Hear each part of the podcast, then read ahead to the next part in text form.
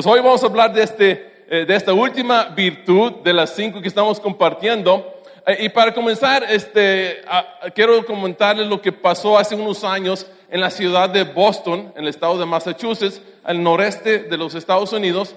Ah, había una ah, empresa que, que contrató a un consultor, los servicios de un consultor, para hablar a los nuevos Ah, las nuevas personas que estaban saliendo de las universidades, que iban a entrar al mercado, a, servir en las empresas, a trabajar en, los, en el área de negocios.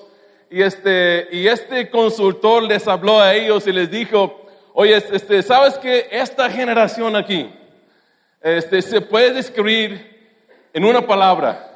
O sea, la generación ahorita que se está graduando, que están en sus estudios, que están saliendo al, al mercado a trabajar, se puede escribir en una, solo, en una palabra que empieza con la, con la letra E, la letra E, ¿verdad? Entonces, este, les dijo, adivinen cuál es. Pues bueno, esta es una palabra en inglés, ¿verdad? Este, y algunos dijeron, no, pues, este, excelentes, ¿verdad? Y otros, no, pues, este, ejemplares. Otros, no, que entusiastas. Y otros, no, pues, este, emocionantes. Entonces eh, él les dijo, pues no, la verdad, este, es esta palabra aquí. Y les mostró esta palabra, entitled. Y, este, y en sus apuntes eh, tengo una descripción de esto. Y como pueden ver, no era una palabra, no era un cumplido, ¿sí?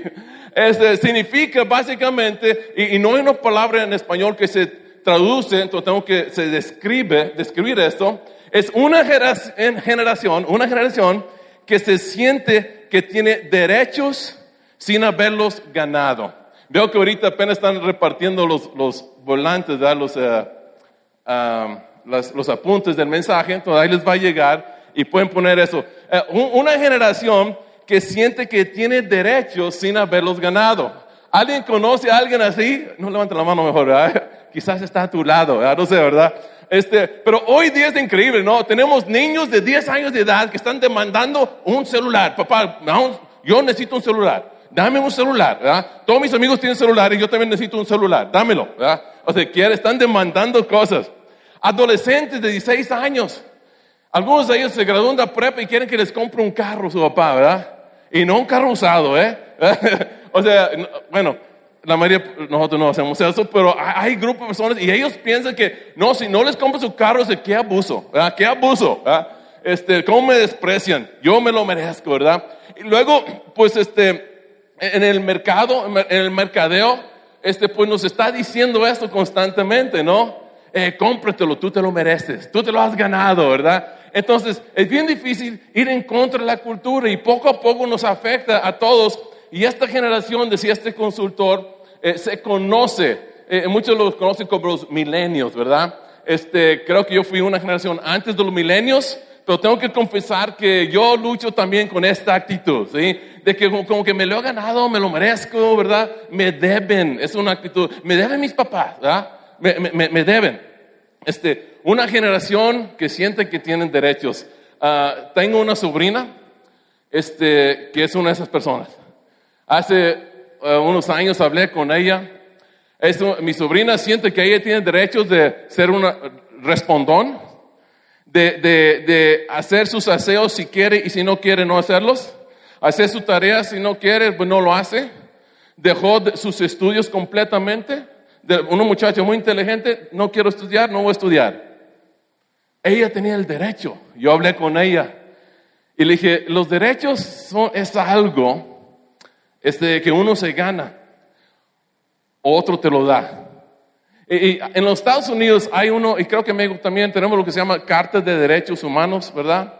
Y ahí dice ahí, y, no es verdad lo que dice, dice que, que todos nosotros nacimos, ¿verdad?, con ciertos derechos. Y yo digo, no es cierto. Eh, tenemos un Dios y Él es el que decide lo que nos va a dar o no nos va a dar. No tenemos derechos de ello. De hecho, yo tengo solamente valor porque fui creado a la imagen de Dios. Y más valor cuando puse mi confianza en Él, por nada de lo que yo merezco, Él me adoptó como su hijo, ¿verdad? Entonces ahora soy príncipe y tú eres un príncipe y princesa de Dios. Este, tienes bastante valor ante los ojos de Dios, especialmente si eres un seguidor suyo. pero fueron, fue algo que nos fue dado, no lo ganamos, ¿verdad? Entonces eh, yo le estaba explicando esto a ella, no me hizo caso, ¿verdad? Todavía sigue siendo una de estas personas este, que sienten que tiene derechos, ¿verdad? Este, yo le compartí este versículo en 1 Corintios 4, 7. Creo que es bueno para que todos lo veamos. Dice, ¿quién te distingue de los demás? ¿Qué tienes que no hayas recibido? Y si lo recibiste, ¿por qué presumes como si no te lo hubieran dado, verdad?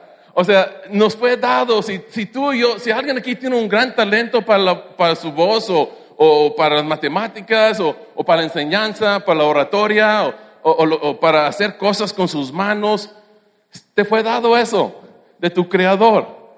Este, pero la verdad no lo podemos echar, no podemos ser muy duros con los, con estos jovencitos y adolescentes. Eh, no podemos echarles toda la culpa a ellos, ¿verdad? Porque nosotros los padres creo que llevamos la culpa aquí. Somos nosotros en nuestra generación, empezamos a, hacer, casi les dimos todo, ¿no? Les ayudamos demasiado. Ah, este, les empezamos a poner aparatos de protección, ¿verdad? ¿Te acuerdas ahora cuando empezaron a salir los cascos para todos los niños que andan en bicicleta, ¿verdad? Los niños de, ay amor, póngase todo, eh, póngase su casco antes de salir en bicicleta. Yo con el niño, mi mamá decía eso a mi papá, y mi papá, ¿y por qué? Es que se puede caer y golpearse. Y dice, pues que aprende. o sea, y, querías, eh, eh, y si alguien quería que enseñarte a nadar, ¿sabes cómo lo hacían, verdad?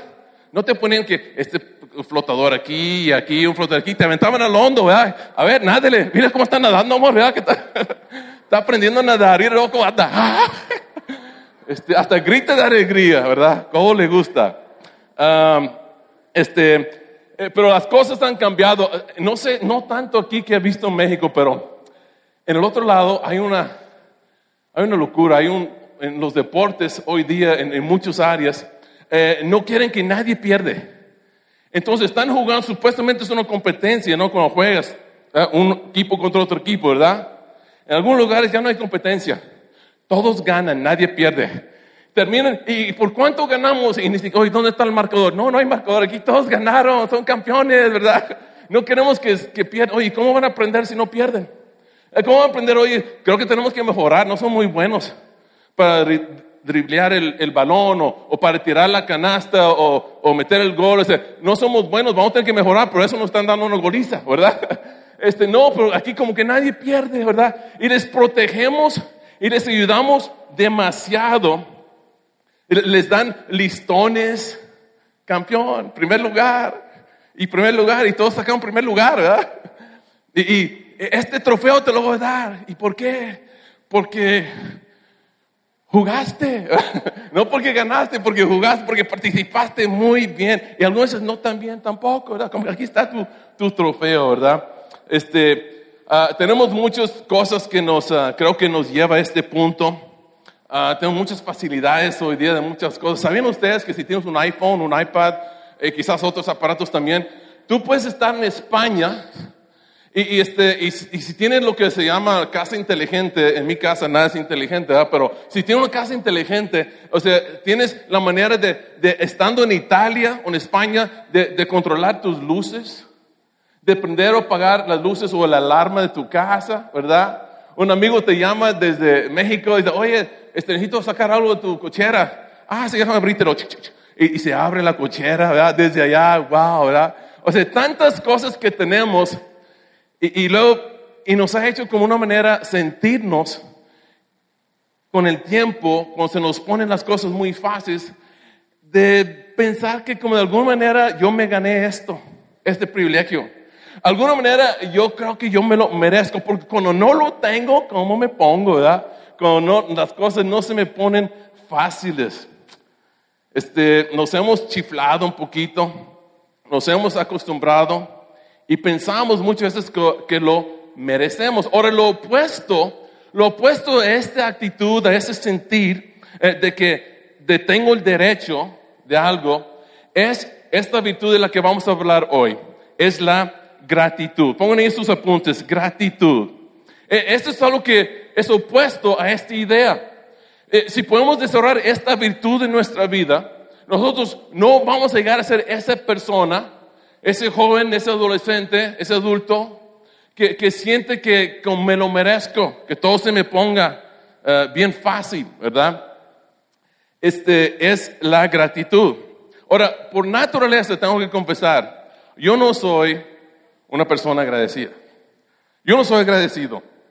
Por naturaleza, no lo soy. Por, por naturaleza, no soy una persona, no soy contento.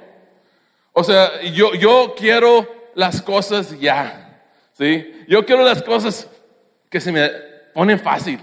Yo quiero las cosas al inmediato. Yo quiero la obediencia de mis hijos, ya. O sea, yo, yo, es que yo me lo merezco. O sea, batallo yo con eso también. Por eso no le puedo echar la culpa a todos los milenios, ¿verdad? Los, los que ahorita están entrando quizás apenas a la prepa, ese grupo de personas, este, no los puedo culpar, porque yo también veo que fallo en esto. Y tenemos nosotros en las escrituras un pasaje que, que es muy importante, creo que revela algo muy importante. Si tienen sus Biblias, si quieren seguirme acá arriba, nomás uh, en sus uh, apuntes tienen los versículos donde se encuentran todos esos pasajes. Este, vamos a estar en el libro de Lucas hoy, el libro de Lucas capítulo 17. Entonces, uh, Cristo estaba un día en un, un viaje hacia Jerusalén y algo sucedió él aprovechó el momento para enseñarnos algo muy importante. Lucas 17, versículo 11. Dice, un día siguiendo su viaje a Jerusalén, Jesús pasaba por Samaria y Galilea. Cuando estaba por entrar en un pueblo, salieron a su encuentro diez hombres enfermos de lepra. Como se habían quedado a cierta distancia, y yo, si yo hubiera estado con Jesús, yo diría, qué bueno que se quedaron a cierta distancia, ¿verdad? De hecho, había una ley en Levíticos capítulo 13, había una ley que decía a las personas que tenían lepra, tenían que ellos mantenerse a distancia a las, gentes. Cuando alguien se les acercaba, ellos tenían que gritarles, impuro, impuro, para que las personas supieran, eh, no quiero andar por ahí porque me puede también contagiar la lepra. Y era una ley que tenían que hacer eso.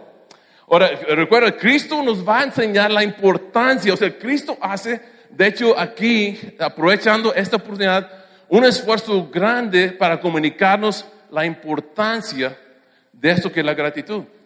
Porque Él quiere que tú y yo tengamos éxito en nuestro matrimonio, en la relación con nuestros hijos, con los demás a nuestro alrededor, en el trabajo. Él, eso es muy importante para Dios. Y, de hecho quiere que sea un ejemplo, dice que seamos luz en esta tierra. Y, aparentemente esta es una virtud tan importante que se esforzó bastante por comunicarlos en esto que pasó. Vamos a verlo aquí.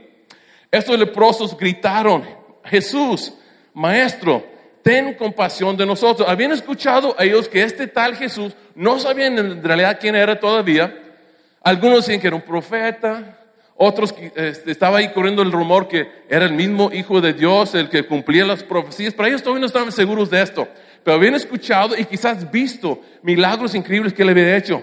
Y van con él y dicen, maestro, ten compasión de nosotros. Al verlos les dijo, fíjense esto, podemos aprender algo de esto. Vayan a presentarse a los sacerdotes. Ahora, voy a explicar por qué. Porque los sacerdotes del pueblo de Jerusalén tenían varias funciones. No todo era, se trataba de las cosas espirituales. Eh, eran entrenados en el área de medicina también y muchas cosas diferentes. Y cuando alguien se curaba de la lepra, tenían que presentarse al sacerdote, uno de los sacerdotes, y ellos, los sacerdotes, los, hacían unos exámenes y los declaraban todavía impuros o ya sanos. Entonces esto era muy importante. Vayan y preséntense a los sacerdotes, pero fíjense bien. Esto es ya para otro mensaje, otro tema, pero fíjense, nomás para que lo vean. Jesús, como vamos a ver, todavía no los había sanado. Todavía no los había sanado. Les digo, vayan y preséntense al sacerdote. Es algo para nosotros aprender. Cuando Dios nos habla, no importa si vemos la solución, la respuesta a nuestra oración, vayan y hagan lo que deben hacer. Vayan y hagan lo que yo les diga. Vayan, obedécenme. En el camino voy a hacer algo con tu vida. Resultó, continúa, que mientras iban de camino, ya salieron, Estaban leprosos, Jesús los mandó al sacerdote, salieron para ver al sacerdote, no sabemos si fueron unos minutos más tarde, una hora más tarde, tres horas más tarde, pero mientras iban en el camino, quedaron limpios.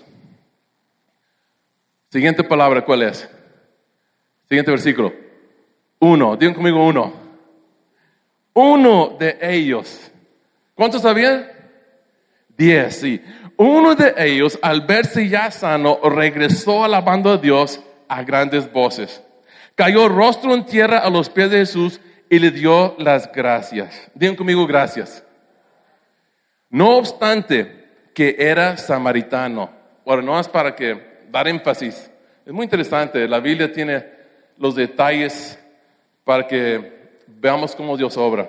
¿Sabes quiénes eran los samaritanos? Algunos quizás no saben, pero los samaritanos eran un grupo de personas que habían desobedecido la ley de Dios. Originalmente era parte del pueblo de Israel. Pero al pueblo de Israel Dios le dijo, no se anden casándose, mezclándose con los paganos allá afuera. Pues había un grupo de personas que eso es exactamente lo que hicieron. Entonces el pueblo que se había mantenido puro, sin mezclarse con los otros, los incrédulos, ¿verdad? Este, como se sentían un poco orgullosos, ¿verdad? Muy creídos. Este, empezaron a, tratarlos a los otros como, pues básicamente como animales, o sea, como objetos, como pues, basura. ¿sí? Muy, muy, mucho racismo aquí. ¿eh? Este, pero el que vino, y, y, se incluye en la historia, el que vino, que regresó a darle gracias a Jesús, fue nadie más que uno de ellos, un samaritano. Y Jesús lo sabía, y Jesús lo había sanado. Y luego Jesús le pregunta, ¿acaso no quedaron limpios los diez? Fíjense, ¿ustedes creen, ah, hace, creen que Jesús no sabía cuántos había sanado? ¿Creen, usted, ¿Creen ustedes que Jesús no sabía que uno iba a regresar y otros nueve no iban a regresar? O déjenme decirles, es posible que no sabía. Porque como hablamos hace unas semanas, ¿verdad? Jesús, la Biblia dice que Dios se despojó de sí mismo, vino a la tierra en forma humana y cuando Él estaba aquí como ser humano, él dependía completamente de todo conocimiento, de todo poder para hacer milagros del Padre. Y si el Padre no le decía los pensamientos de los demás, él no sabía lo que estaban pensando. Si el Padre no les explicaba los motivos de las personas, él no sabía por qué motivos. Entonces yo no sé si Jesús sabía o no sabía lo que iba a pasar. Por eso en la Biblia muchas veces vemos que Jesús se maravillaba. Uh, de la falta de fe de algunos o de la fe increíble de otros. No lo esperaba, ¿verdad? Porque venía con ser humano. Pero si el Padre se lo revelaba de antemano, pues ya sabía, ¿verdad? Pero como quiera, fíjense el énfasis que él hace. Se toma el tiempo, porque creo que quiere enseñarnos esta virtud tan importante. Dice, ¿acaso no quedaron limpios los diez? ¿Dónde están los otros nueve? No hubo ninguno que regresara a dar gloria a Dios excepto este extranjero? Ahora, yo creo, fíjense bien, yo lo que sí estoy seguro que Jesús sabía, ya sea en su habilidad de hijo de Dios, su conexión con el Padre o simplemente con un ser humano, él sabía que algo de la vida, lo que era ser un leproso. Él sabía que cuando uno era leproso, peor, peor de la enfermedad, que algunas veces cuando ellos estaban acostados, ya ves cómo, para que se les quite el hambre si tienen hambre, se escurría infección, pus de, sus, de los granos, ¿sí? se iba pudriéndose la piel, llegaba hasta comerse los nervios y ya no llegaban a sentir las manos, si se le caía un dedo ni siquiera se daban cuenta. En la noche muchas veces al dormirse en lugares, lugares lejanos, eh, en los campos, donde, en las cuevas, este, una rata venía y se le comía el meñique, el dedo pulgar, o sea, y ni siquiera se daban cuenta porque no sentían nada, ¿verdad? Pero peor que todo eso, no pueden estar con sus seres queridos. Imagínense, un esposo, quizás recién casado, tres años de casado, y se entiende lepra. Una esposa, una mujer. Una madre, un padre, un niño de dos o tres años, ya no puedes estar con ellos, tienes que huir de la ciudad pues si no vas a contagiar a tu familia y, van a morir. Muchos de esos hombres llegaron ese día, los días llegaron Jesús en esas circunstancias. No han visto algunos de ellos sus familias quizás en dos, tres años más que a lo lejos quizás para echarles un grito. No, no, no sabían lo que, no recordaban que lo que, lo que se sentía que alguien los abrazara, ¿sí? El amor de su esposa, de sus hijos, de su hija. No, ese toque físico que tanto anhelamos muchas veces, ¿verdad? No lo habían recibido mucho tiempo. Entonces, cuando estos otros nueve no regresaron, yo sé que Jesús sabía las razones. O si yo, si yo hubiera sido un leproso, yo tengo una decisión que tomar. Estoy sano. Ya dejé a Cristo dos, tres kilómetros atrás. Aquí está mi familia a dos kilómetros, un kilómetro, a cien metros. Estoy sano. Ay, a decirle a mi esposa, ya estoy sano. Voy a decirle a mis hijos, a abrazar a mis hijos. Ah, quiero ver su rostro, su expresión. Yo imagino que Cristo, qué padre era ese Cristo, no sanarlos, quizás él ahí seguirlos viendo ¿verdad? cómo es la reacción de la familia, ¿verdad? Pero por lo que sí sabemos que Jesús entendía esto, ¿verdad?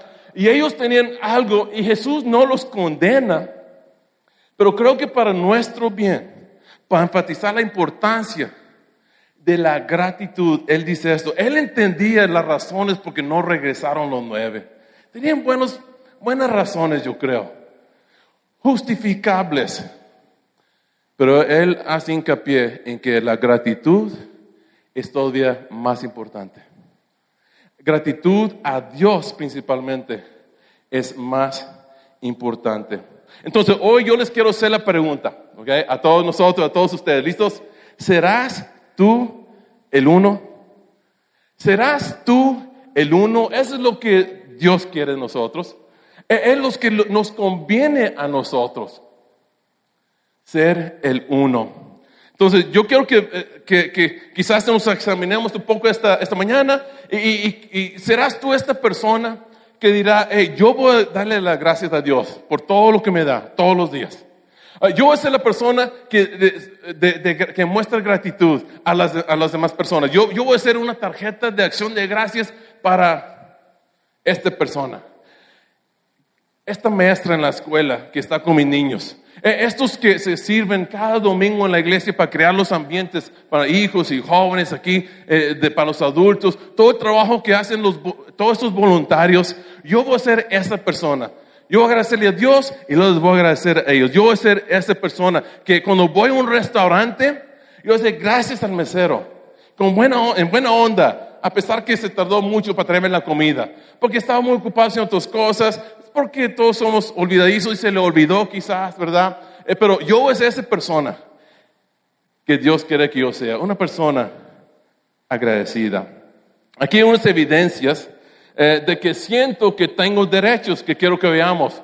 Eh, vamos a ser honestos con nosotros mismos. Este, uno de ellos es lo quiero ahora, ¿sí? Lo quiero ahora. examinémonos juntos, ¿ok? Lo quiero ahora. ¿Cuántos batallan? Aquí sí pueden levantar la mano. ¿Cuántos son así? Hey, lo quiero, tengo hambre, quiero un taco, pero lo quiero ahora. ¿Cuántos? ¿Cuántos? ¿Sí? Oye, quiero que me obedezcas y quiero que me obedezcas ahora, ¿verdad que sí? Y, los hijos deben obedecer inmediatamente, no estoy diciendo que no, ¿verdad? Este, pero lo, lo queremos muchas cosas ahora. Oye, yo quiero esa promoción, pero lo quiero. ¿Cuándo? Ahora. ¿eh? Me lo merezco, me lo he ganado. Yo quiero esa promoción, yo quiero que me suban el sueldo, etcétera, etcétera. Yo quiero ese otro trabajo el de otro quizás. Este, lo quiero ahora. E, ese hamburguesa se está tardando mucho. Ya lo pedí hace 30 minutos y lo quiero ahora, ¿verdad? Uh, yo batallo con eso también, ¿verdad? Ingratos que somos, ¿verdad? Ah, hijos que quieren tener todo ahora. Había una idea que aparentemente muy anticuada. La verdad, es una idea un poco loca, la verdad, ¿verdad? O sea, irracional. E, es una idea de que cuando tú quieres algo, ¿sí? Esta es la idea antigua. Si tú quieres algo, tú tenías que trabajar y ahorrar tu dinero para conseguirlo. ¿Qué cosa? ¿Ah? Qué raro, qué irracional. No, no, no, vamos a fiarlo, no. ¿Ah? Hoy día, porque lo quiero cuando ahora. ¿ah? ¿Para qué ahorrar y comprar ese aire lavado? Tuve un amigo que compró un aire lavado y él lo quería ahora, entonces lo compró. Ahí en FAMSA, creo, Cope, no me acuerdo. Este, yo cuando llegué a conocerlo, su aire lavado se estaba descomponiendo estaba todo oxidado. Este, ya no funcionaba y acaba de terminar él de pagar su último pago. Uh, y pagó el doble precio por su, pero lo quería ahora, ¿verdad? Porque así somos. Sí, somos personas que es que yo me lo merezco ahora mismo. Y esa idea anticuada de ahorrar y luego pagar, no, pues cómo, ¿verdad? No, es, eso es bíblico esa idea, ¿ok?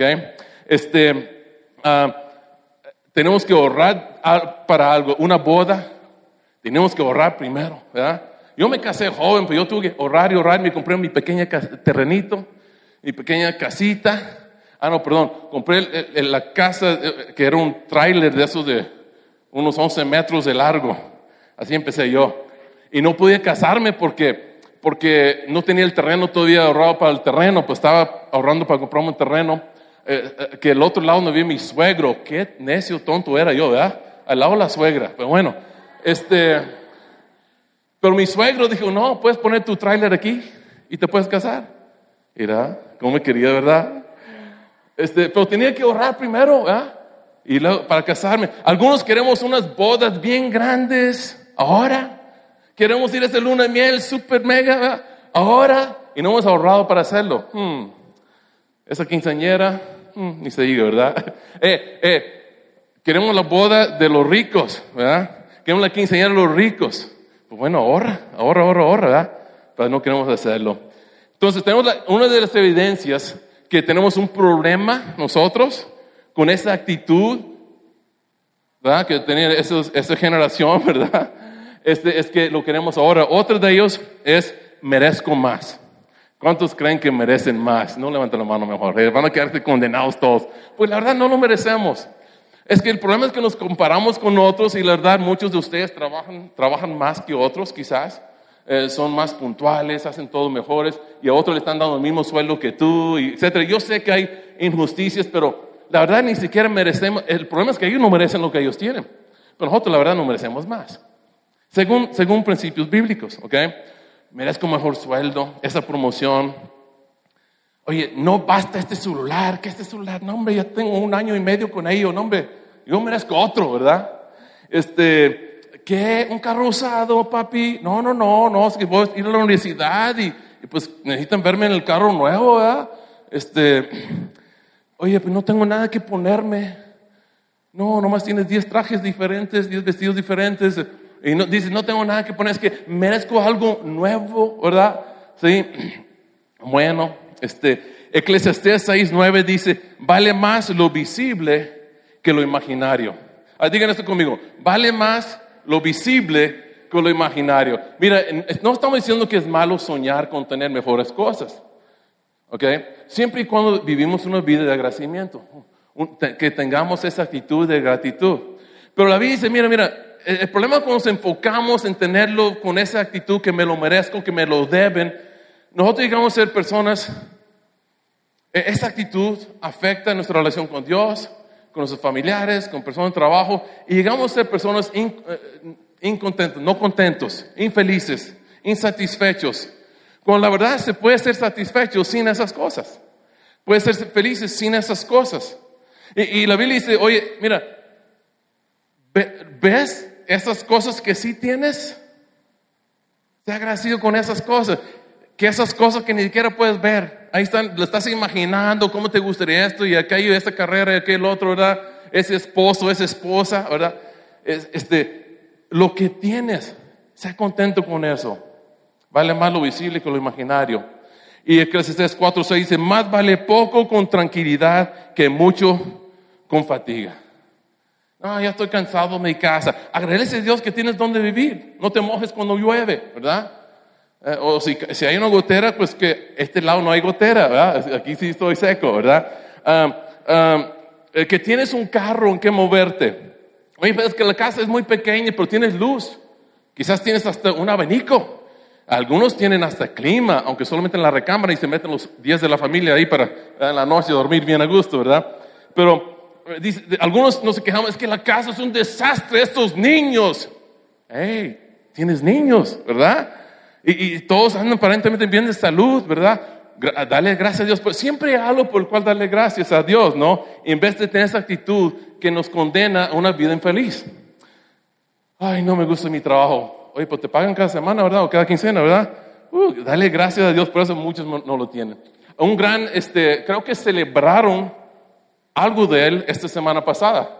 Estaba esperando con mi mamá en la oficina del dentista y, este, y pasaron algo de Elvis Presley. ¿Cuántos saben todavía quién es Elvis Presley? Cuatro personas, no, así más. Okay. Eh, fue extraído de rock. Eh, fue un hombre que, que, en sus tiempos era el más popular, yo creo, en el mundo quizás. Um, él uh, en ese entonces, hace unos 42 años, se ganaba unos 15 millones de dólares anuales. En su casa de 27 recámaras. ¿Para qué tanta recámara? Yo no sé. ¿Para qué tanto cuarto? Yo no sé. Este, tenía bastantes carros, mujeres, aviones. Tenía bastante fama, popularidad, etcétera, etcétera, etcétera. Todo. Él murió a los 42 años de edad. Un hombre deprimido por una sobredosis de drogas. Antes de eso, él había comentado a alguien, daría un millón de dólares por un día de paz. Un día de paz. Eso es lo que nos da Dios. Y cuando empezamos a desarrollar esas virtudes en nuestras vidas, eso es lo que Dios nos empieza a dar. Entonces vamos a exponer un poquito la ingratitud en nuestras vidas, ¿ok? Yo les voy a pedir a ustedes, hay tres palabras que quiero que pongan sus apuntes aquí arriba, ¿ok? Primeramente, pongan material. Material. Las cosas materiales que quisieras tener, las cosas por las que nosotros siempre estamos como que infelices porque no las tenemos, porque no tenemos el más nuevo, el más reciente, etcétera. Evalúense esta semana en esta área. Y lo otro es relacional. Porque muchos dicen, ah, yo quisiera que mi esposa fuera más así, o sea, que mi esposo fuera, o sea, nos quejamos de personas en nuestra vida que Dios nos ha dado, y, porque no son así, o sea, y muchas veces es nuestra culpa, porque si, se trata de los hijos, nosotros los criamos. Algunos criamos unos monstruos, ¿verdad que sí? Este, bueno, podemos mejorar en esa área de la otra serie, si lo aplican a sus vidas, pero, pero, eh, pero nos quejamos. Y eso no va a ayudar en ninguna razón, en ninguna manera. Y, el otro es circunstancial. Eh, las circunstancias que vienen en nuestras vidas que nos roban nuestro gozo. Porque estamos, tenemos un mal enfoque en ellos. ¿ok? El apóstol Pablo dijo esto. He aprendido a estar, eh, digan conmigo aprendido. Es muy importante para he aprendido. O sea, tuve que aprender. No nací de esta manera. Tuve que aprender cómo. He aprendido a estar satisfecho en cualquier situación en que me encuentre. Sé lo que es vivir en la pobreza y lo que es vivir en la abundancia. He aprendido a vivir en la, en la abundancia. He, aprendido a vivir en todos y, todas y cada una de las circunstancias, tanto a quedar saciado como a pasar hambre, a tener de sobra como a sufrir escasez. Todo lo puedo en Cristo, que me fortalece. ¿Sí? En Cristo está nuestro poder. Él nos enseña cómo estar contento, satisfecho en todo. Proverbios, me gusta este, este versículo, Proverbios 15, dice, para el que es feliz, todos los días son de fiesta. ¿Es cierto, no? O sea, si eres una persona feliz, todos los días son de fiesta. Eh, pasó esto, eh, está bien, eh, eres feliz porque Dios te da su gozo y pues otra circunstancia difícil, otra cosa que no se me puso bien fácil, ¿verdad? Se me complicó acá un poquito, pero pues yo soy feliz porque esto y esto, este, todas tus bendiciones, ahí lo sabes. Agradecimiento, agradecimiento hacia Dios. Dice, más vale tener poco con temor del Señor que muchas riquezas con grandes angustias. Entonces, lo que yo os quiero animar a hacer es de cuando despierten mañana, cuando suene ese alarma, ¿ok? apaguen el alarma y que digan a Dios, buenos días, Señor. Gracias. No vayan a hacer, este, salir con esto. Buenos días a la vida. Mejor me callo. A ver, a ver. ¿Alguien sabe eh, qué estoy cantando? A ver, ah, mira. Oye, ni tan grande de edad, por cierto. A ver, Buenos días, señor Sol, ¿verdad? Ese es Juanga, ¿verdad? Este, no, no. En, vez de cantarle buenos días al señor Sol, dile buenos días al que creó el sol. Y dile gracias por lo que te ha dado, ¿sí? Dice la Biblia, toda buena dádiva y todo don perfecto desciende de lo alto. Ahora, tengo que decirles esto, no te quedes, porque escribe esto, no te quedes con sentimientos de gratitud, exprésalos. Ah, yo estoy agradecido, pues díselo. Muchos de ustedes aprecian mucho lo que otros han hecho por ustedes. Yo sé, el problema es que no les decimos, ¿verdad? Se nos olvida, se nos pasó.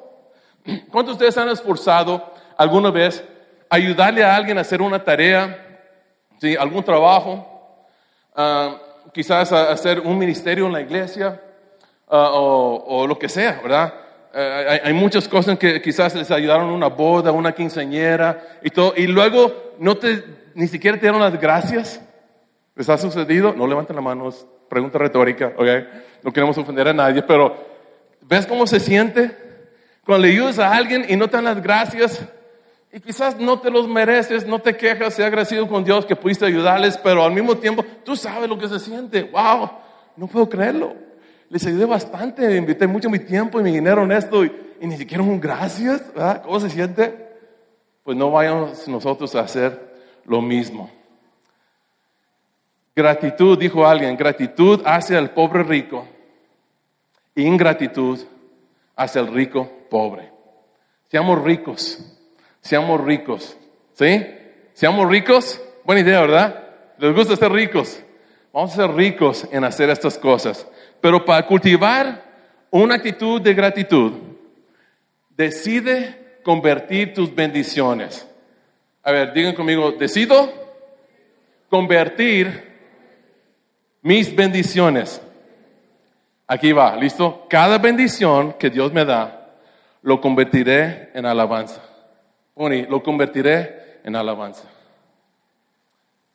¿Por qué? Pues muy importante la siguiente frase, ¿eh? es como, una amonestación.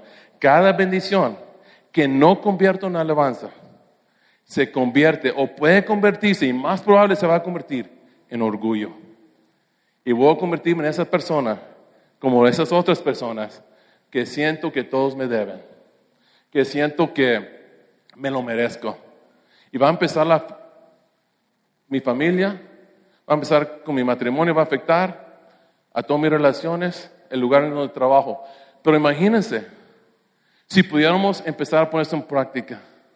Porque la verdad es que muchos de nosotros hemos necesitado hoy este recordatorio. Esto lo hemos hablado antes de diferentes maneras. Necesitamos un recordatorio. Pues es una de las cinco virtudes.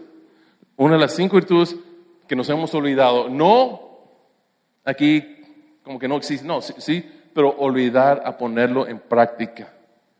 Esta semana tenemos tiempo para evaluar esto. Y vamos a convertir todas esas bendiciones en alabanza a Dios y luego a los demás cuando nos echen la mano.